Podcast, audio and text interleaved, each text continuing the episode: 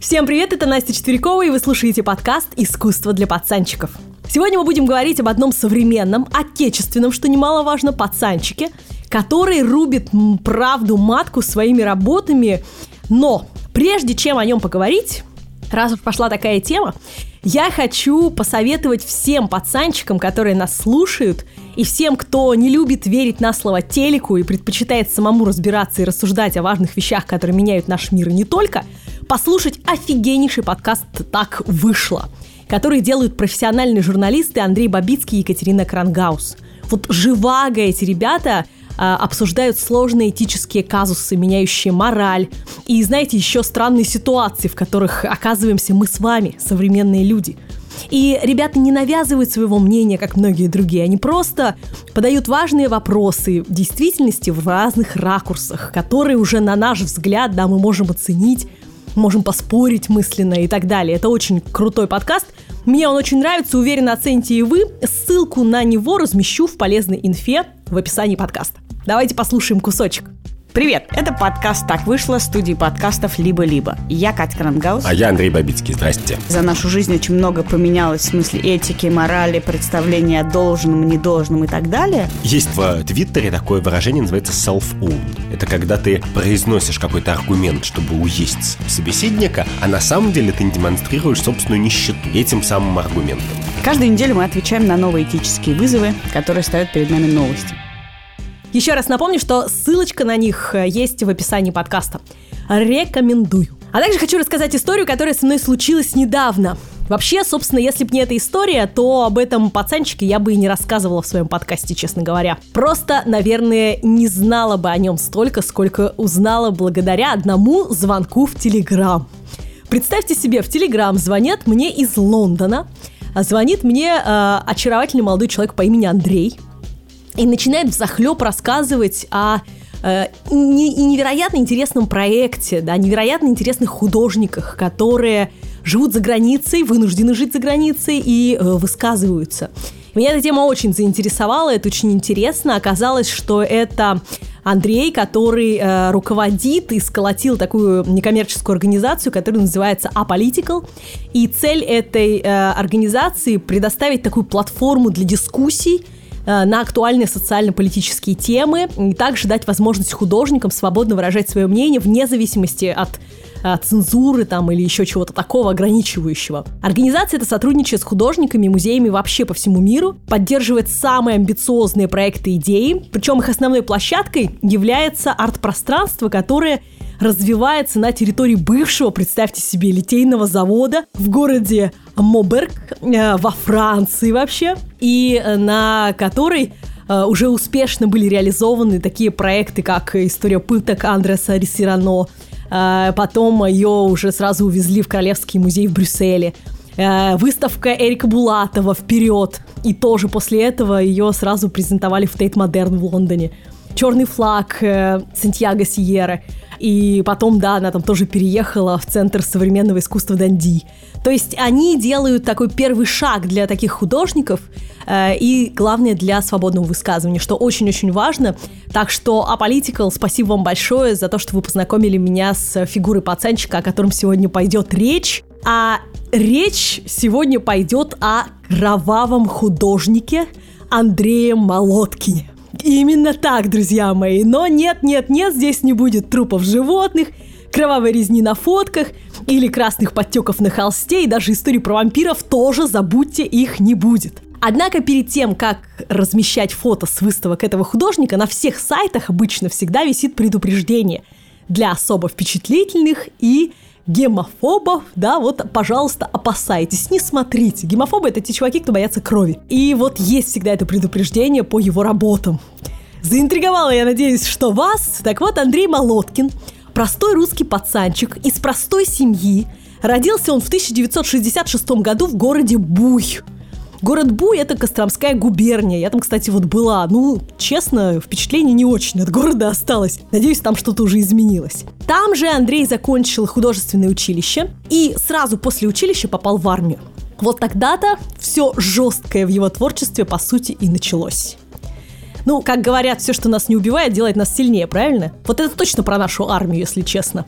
Я знаю положительные примеры армейские, честно знаю положительные примеры, когда люди получают профессию после армии, когда из молодого пацана а, армия делает человека, да, с дисциплиной там и так далее. Но, если честно, это редкость. Чаще всего я слышу всякую жесть про лося и дедовщину и прочие жутики.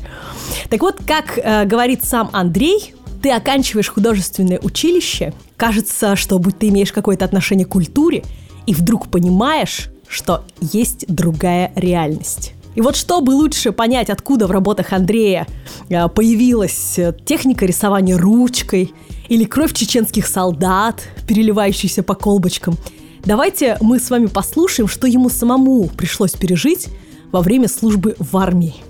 Цитирую. «Я служил в батальоне сопровождения воинских грузов. В основном это были ракеты. Мы их везли с места на место в место дислокации – поезде, в теплушке мы должны были на каждой остановке охранять этот состав с ракетами, проверять, чтобы пломбы не вылетели и не исчезли. 24 часа в сутки ты живешь в этой теплушке, выходишь в снег, проверяешь пломбы. Там я как раз и научился рисовать шариковой ручкой. Я понял, что если у тебя вообще ничего нет, ты можешь выменить на сигареты шариковые ручки, их давали всем по две в месяц, чтобы писать письма. У меня было очень много шариковых ручек, я делал большие рисунки и даже научился подделывать пломбы для ракет – когда ты едешь в поезде, эту пломбу может вырвать ветром или еще как-то. К тому моменту, когда ты приезжаешь, если эта пломба не в порядке, тебя могут до разбирательства посадить на 10 дней в карцер. А это чудовищная вещь. Так что я сам научился и научил всех солдат подделывать пломбы в межконтинентальных ракетах. В армии меня отправили на губфахту на 15 суток. Это когда все отбирают и сажают в бетонный мешок. С утра в камере снег, и они пытаются сделать все, чтобы тебя полностью уничтожить. Я не думаю, что это можно сравнить с нормальной тюрьмой, потому что тут у твоих конвоиров уже патрон и передернутый затвор в автомате. Люди начинают глотать ложки, чтобы попасть в госпиталь. Однажды у нас застрелился служивец.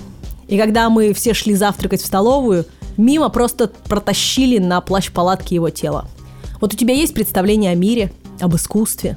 А когда ты попадаешь в армию, подделываешь пломбы для межконтинентальных ракет и рисуешь шариковой ручкой сослуживцев в снегу. Я думаю, в принципе, это все меняется сразу, очень резко. Ну вот так, собственно, рисование ручкой после армии Андрей превратил в художественную технику, с помощью которой и сейчас рисует громадные полотна. Вообще, чтобы вы были в курсе, до Андрея ручкой уже разрисовывали листы размером порядка аж 30 квадратных метров. И был это бельгийский художник Ян Фабр – его картины так и называют Big Art по названию ручки фирмы Big, помните, такие были? Но если господин Фабр перерисовывает великих художников ручкой или просто абстрактные образы, то Андрей очень ясно выражается с помощью этой, ну не знаю, кисти 21 века, что ли. Давайте посмотрим на работы Андрея из серии Die for Art. Смерть за искусство. Гуглите, пожалуйста, Андрей Молоткин Die for Art. Так вот, в 2009 году в Париже в галерее Орель Арт Молоткин представил гигантские полотна, это примерно 5 квадратных метров, где шариковой ручкой было нарисовано «Ай», дальше «Череп», «Арт». У него целый ряд таких работ есть, где знаменитая надпись с футболок, знаете, вот где написано «Ай, сердечко, Нью-Йорк», да? Переделано в «Ай, череп, Нью-Йорк» и многие другие. Кстати, а, в той самой галерее рядом с его работами стоял гигантский принтер, и у каждого человека, который приходил на выставку, э, была возможность э, сделать копию его работ и даже унести ее домой вполне себе. Вот так вот кусок искусства с выставки. Очень, по-моему, прикольно. А почему так вышло? А просто потому, что выставка эта в Париже была посвящена Энди Уорхолу. И, конечно, Энди Уорхола вы знаете и по Э, обложки банановой Velvet Underground, о которой мы говорили в подкасте про Каталана, э, и по банкам Супа Кэмпбелл. Вообще надо Орхолу отдельно посвятить, я считаю, подкаст. Если поддержите в комментариях, посвящу, не вопрос. Так вот, эм, Уорхол, он чем был знаменит? Не только этими образами, да, но и тем, что он очень много э, делал оттисков. То есть он действительно копировал как бы свои работы, и это было нормально, да, у него была целая фабрика для этого сделана. И вот поэтому Молоткин, зная, да, как бы вот эту особенность работы Энди Уорхола, решил свои работы тоже так вот под копирочку сделать. Ну, очень интересно, конечно, это, думаю, много может сказать о Молоткине, как и знатоке искусства в том числе. Так вот, э, с черепом в искусстве, честно говоря, да, тоже все не так просто, как кажется. Впервые Череп начали изображать на натюрмортах, как ни странно, представьте себе. И да, натюрморт это не просто вам цветы и фрукты, ничего подобного, черепа тоже там были. Это было в эпоху барокко. По времени это между правлением Ивана Грозного и Петра Первого примерно. Так вот, в Европе на севере, в Нидерландах и в Испании на юге очень популярны были натюрморты из серии «Ванитас». Переводе это суета-сует и томление духа. И был такой парень-экклезиаст, вот он писал «все суета-сует и томление духа». И вот этот череп означал, что как, рано или поздно каждый из нас крякнется, главное об этом помнить, да, не забывать, что жизнь вот коротка.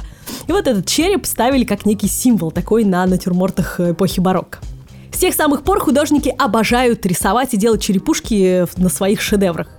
Кстати, самый дорогой из них – это череп из платины и бриллиантов британского художника Демьяна Херста, который продали за 100 миллионов долларов. И там в складчину его купили, в том числе и сам Херст вложился в то, чтобы э, иметь частичку этого самого бриллиантового черепа. Но это тоже отдельная история, видимо, про Херста тоже отдельно мы обязательно с вами поговорим.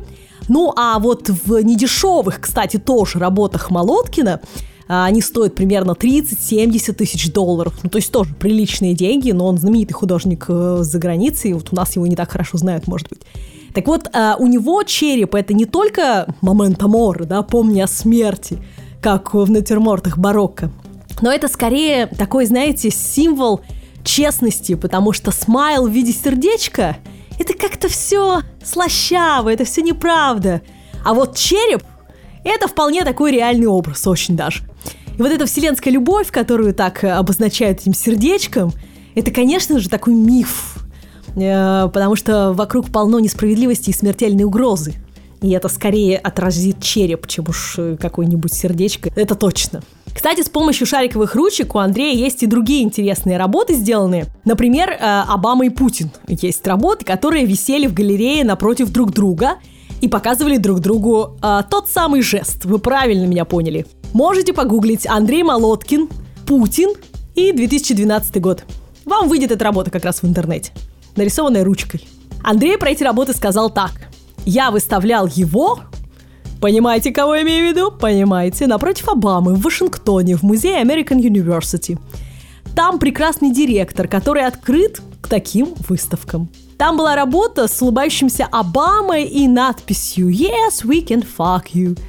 А, а напротив, собственно, наш президент. Это получился у Молоткина такой диалог между двумя президентами. Ну и как вам такая идея? Да, у нас бы ее точно не смогли повесить. Ну, разве что стрит-артисты могли бы какие-нибудь нарисовать. Или, например, у Молоткина тоже ручка есть огромная такая масштабная работа нарисованная, очень талантливо сделанная. Она называется Fallout Pattern. И а, я не знаю, как правильно ее перевести. План падения или план выпадения. Ну, как-то примерно так это должно переводиться. Там на картинке вы сейчас можете ввести, да, и вы увидите Андрей Молоткин, Fallout Pattern. Вы увидите, что это Красная площадь, с мавзолеем, со всеми делами, с тенями потрясающими, проработанными, все ручкой. Когда понимаешь, что это ручкой сделано, думаешь, вот я каракули рисую, когда лекции там слушаю или еще чего-нибудь, да, это, да что ж такое, я могла бы такое рисовать, да, был бы талант. А, так вот, Красная площадь, вид Москвы, и а, прямо на Красной площади лежит а, голова статуи свободы, отрубленная, такая огромная, абсолютно масштаб такой у нее большой и вверху написано Russia Today. Ну, типа новости. Эта работа была сделана им в 2018 году, и это работа человека, который вряд ли вернется в Россию, потому что там не допустят говорить э, такое в искусстве. Работа, которая стала реакцией Молоткина на несколько сразу скандалов. Сначала на скандал о подтасовке результатов в выборах, США якобы русскими хакерами, ну, я думаю, вы слышали эту историю. А потом э, проблема тотальной слежки в соцсетях, ну, это тоже не новость. И такой страх у обеих держав, ну, в Америке это посильнее будет, а, а уже многолетний, да, там 50, наверное, лет, сколько уже там лет это длится, может, даже до, гораздо больше, кстати. С 50-х годов 20 века этот страх прям нагнетается, нагнетается, да, это страх между, э, это страх от ядерной войны между двумя державами великими, да, вот, вот это вот такое ощущение. Вот оно все попробовало это ручкой нарисовать на вот этой вот э, картине. Это очень, конечно, э, такие сильные идеи, и мне показалось, что это очень интересно.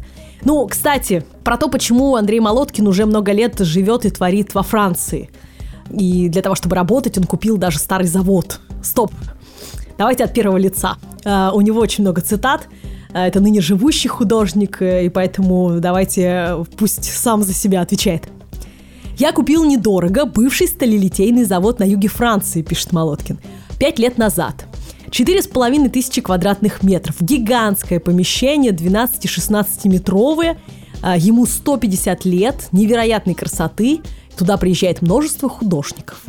Вот такая вот интересная инфа, да, где работает Молоткин, вот там. И не будем забывать, кстати, возвращаясь к этой картине, мы не будем забывать, что э, статуя свободы вообще-то была подарена США именно Францией, где сейчас работает Молоткин.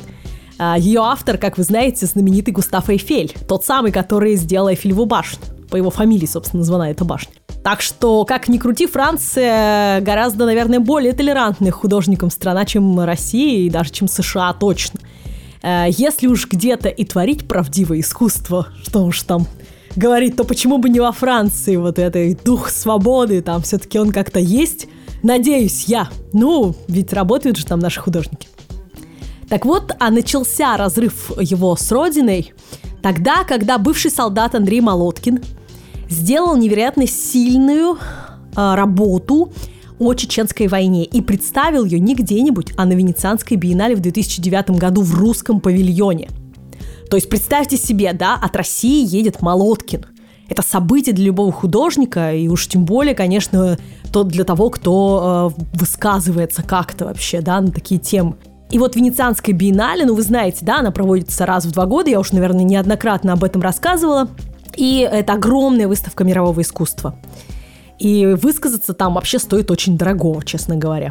Темой той выставки 2009 года на Венеции была победа над будущим. И Андрей представил от России инсталляцию, Uh, инсталляция, ну, то есть все в одном, да, видео, предметы, картины, все разом, которая называлась «Le rouge et le noir», то есть красное и черное, такой прям стендаль. Она состояла из двух пустых внутри акриловых копий статуи Ники Самофракийской, богини Победы, соответственно. Кстати, оригинал хранится в Лувре. Можете погуглить, просто чтобы понимать, как это выглядит. Вот представьте себе Ника Самофрагийская, на которую вы сейчас смотрите в интернете, да? Но только она прозрачная и пустая, внутри полая, как сосуд. И постепенно эти полости богини Победы, Ники, заполнялись кровью русского солдата, кстати, реального ветерана Чеченской войны, который пережил это страшное событие, выжил – сдал кровь для этого произведения, а с помощью насосов специальных эта кровь смешивалась внутри богини Победы с чеченской нефтью, из-за которой погибли его сослуживцы. Около 30 тысяч мирного населения и примерно 5 тысяч военных. И это только за первую чеченскую кампанию, честно говоря. И тоже цифры такие, знаете, очень, очень-очень приблизительные. Как вы думаете, разрешили бы такое выставить на мировое обозрение в Венеции российские власти. Правильно, не разрешили. Бедный куратор этой выставки Ольга Свиблова саморучно стирала со стен надписи про кровь чеченского солдата, чеченскую нефть, а самому Андрею запретили вообще давать интервью иностранным журналистам тогда. И это очень странно, честно говоря, потому что все произведения, которые едут э, в Венецию э, на биеннале, на такое крупное событие, отсматриваются наверняка какой-нибудь комиссией – то есть я честно не понимаю, как так могло произойти, но вот такое вот произошло событие. И вот поэтому художник э, Андрей Молоткин э, живет во Франции работает там же, а не в России. Выбор отечественных художников таков. Ну вот что делать? Э, либо говорить правду за границей, либо умолкнуть навсегда на родине, или переключиться на что-то, да, более такое лайтовое. Ах, но по поводу крови. С кровью и нефтью Андрей Молоткин работает постоянно. Э, оказалось, э, что это вообще такие универсальные жидкости весьма, которые можно совмещать с изображениями политиков, надписями, э, какими угодно изображениями и получать всегда какой-то интересный контекст. То есть, когда эти вещи заполняются кровью, сразу контекст меняется, все меняется, в принципе, сразу же. Вот представьте себе трубки с кровью и нефтью между изображениями политиков и простых людей. И вот это все перетекает одно в другое. Но вам же сразу становится без пояснений всяких кураторов, моих э, пояснений, текста на стене. И так понятно, что происходит, да, кто из кого что качает. Но ведь так-то все на поверхности. Так что Андрей на самом деле не то что кровавый художник, кровожадный, кровопийца или еще чего-то, он просто нашел свой уникальный язык, а, который вот э, позволяет ему, да, за свободу бороться или там за еще что-то, да, за какие-то вещи, которые он хочет высказать таким образом. И оказалось, что кровь э, вполне себе можно применить не только к политике, войне, где это логично, да, все, но и, например, к борьбе за свободу слова. Так что прямо сейчас я вам расскажу историю про кровавые рэп-разборки в Англии. Fuck, lad, you should have seen how he was bleeding out. Covered in red, but I shoved him again cause his man backed off when he needed help. Это очень интересная штука. Дело в том, что еще в те времена, когда Андрей жил в Буге, в Костромской области, где его первыми впечатления об искусстве, как он сам рассказывает, э, были татуированные куполами и крестами дяди в местной общественной бане, и плексигласные розочки, выковыренные напильниками, бывшими зэками во дворе, это такие розочки, я не знаю, помните вы или нет, я вот очень хорошо помню в детстве, они украшали э, рычаг коробки передач, рычаг коробки передач в машине. Вот у меня у деда точно такая была, это я очень хорошо помню. Э, в его грузовике он был шофером, и вот у него была такая.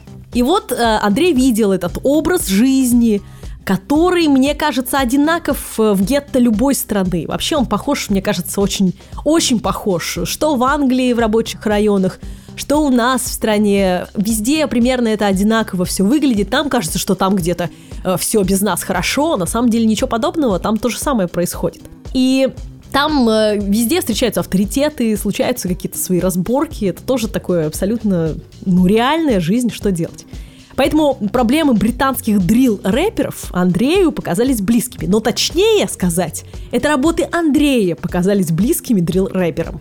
И вот что Андрей рассказывает о том, как он познакомился с этими запрещенными рэперами из Лондона. Очень интересно. Они пришли на выставку в Лондоне, которую я делал, пишет Андрей. У меня выставлялось нефтяное «Fuck you». Это была такая композиция, она им очень понравилась, и каким-то образом я стал больше о них самих знать.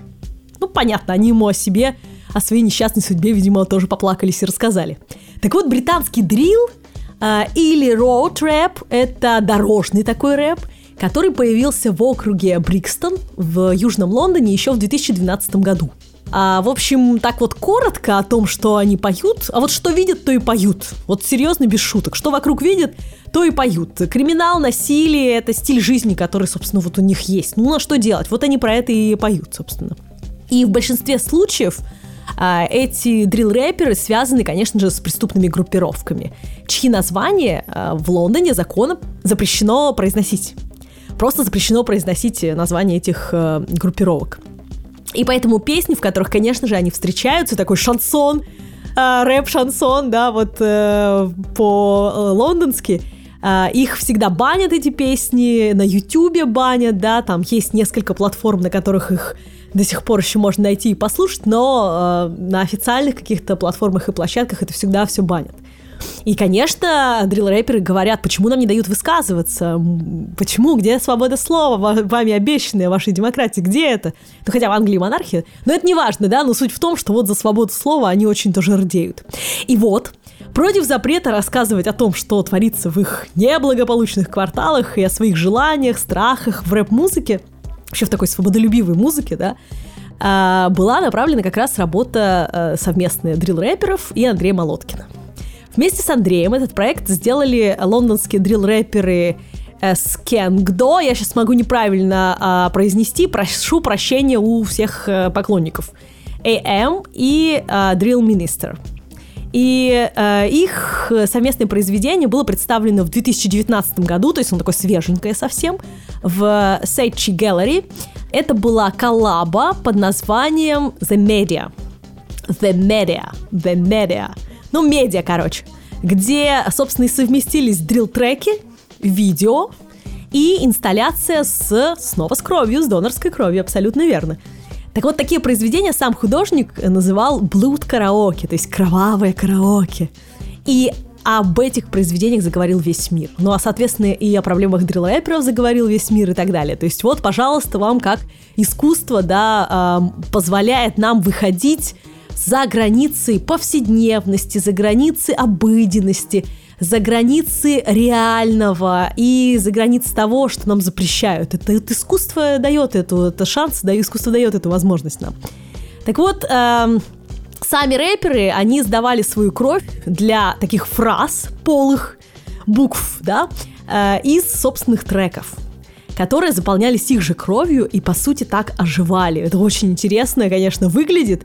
А, так вот, э, потом они взяли и сняли клип, использовали эти кровавые буквы, кровавые цитаты из э, вот этого блуд караоке, да, из кровавого караоке в своем клипе, что, конечно, тоже привлекло к ним огромное внимание. И если вам это кажется дичью, то я приготовила для вас классный пример. Вот а, откройте текст Марсельезы.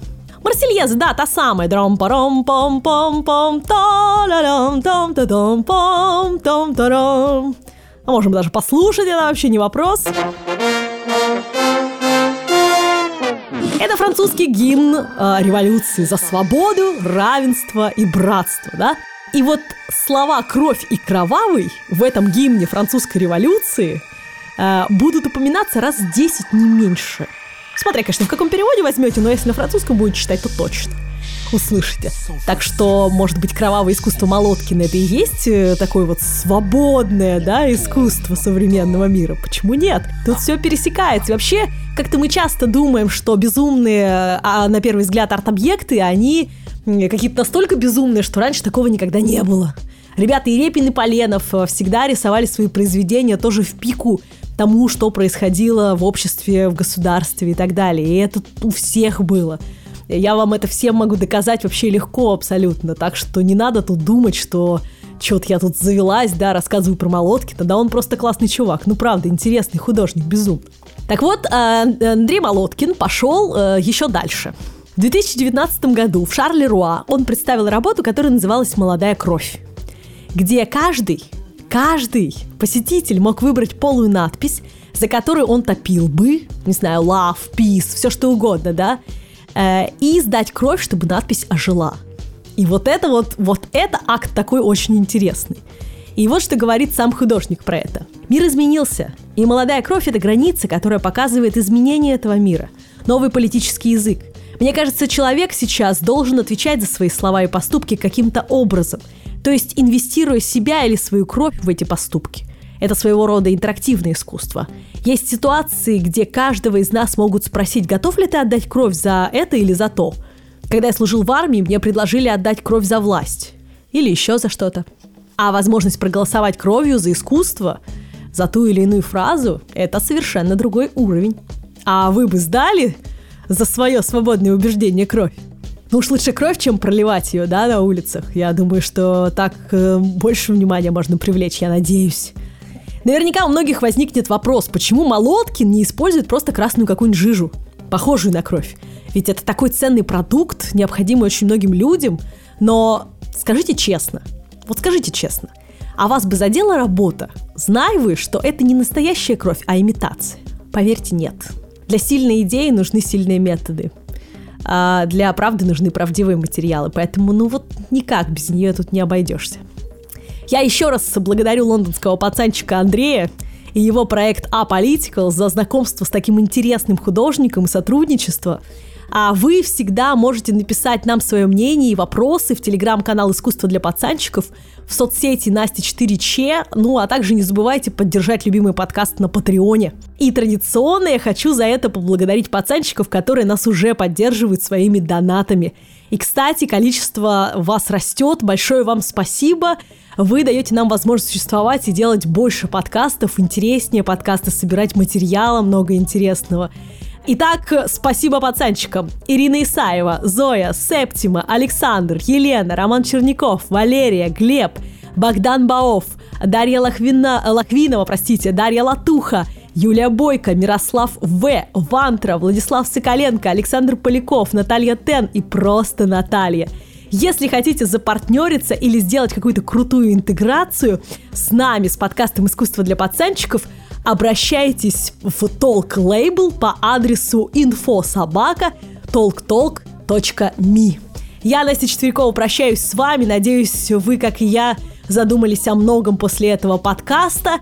Следующий подкаст будет не менее интересным. Присоединяйтесь к нам и здорового вам настроения. Всем пока!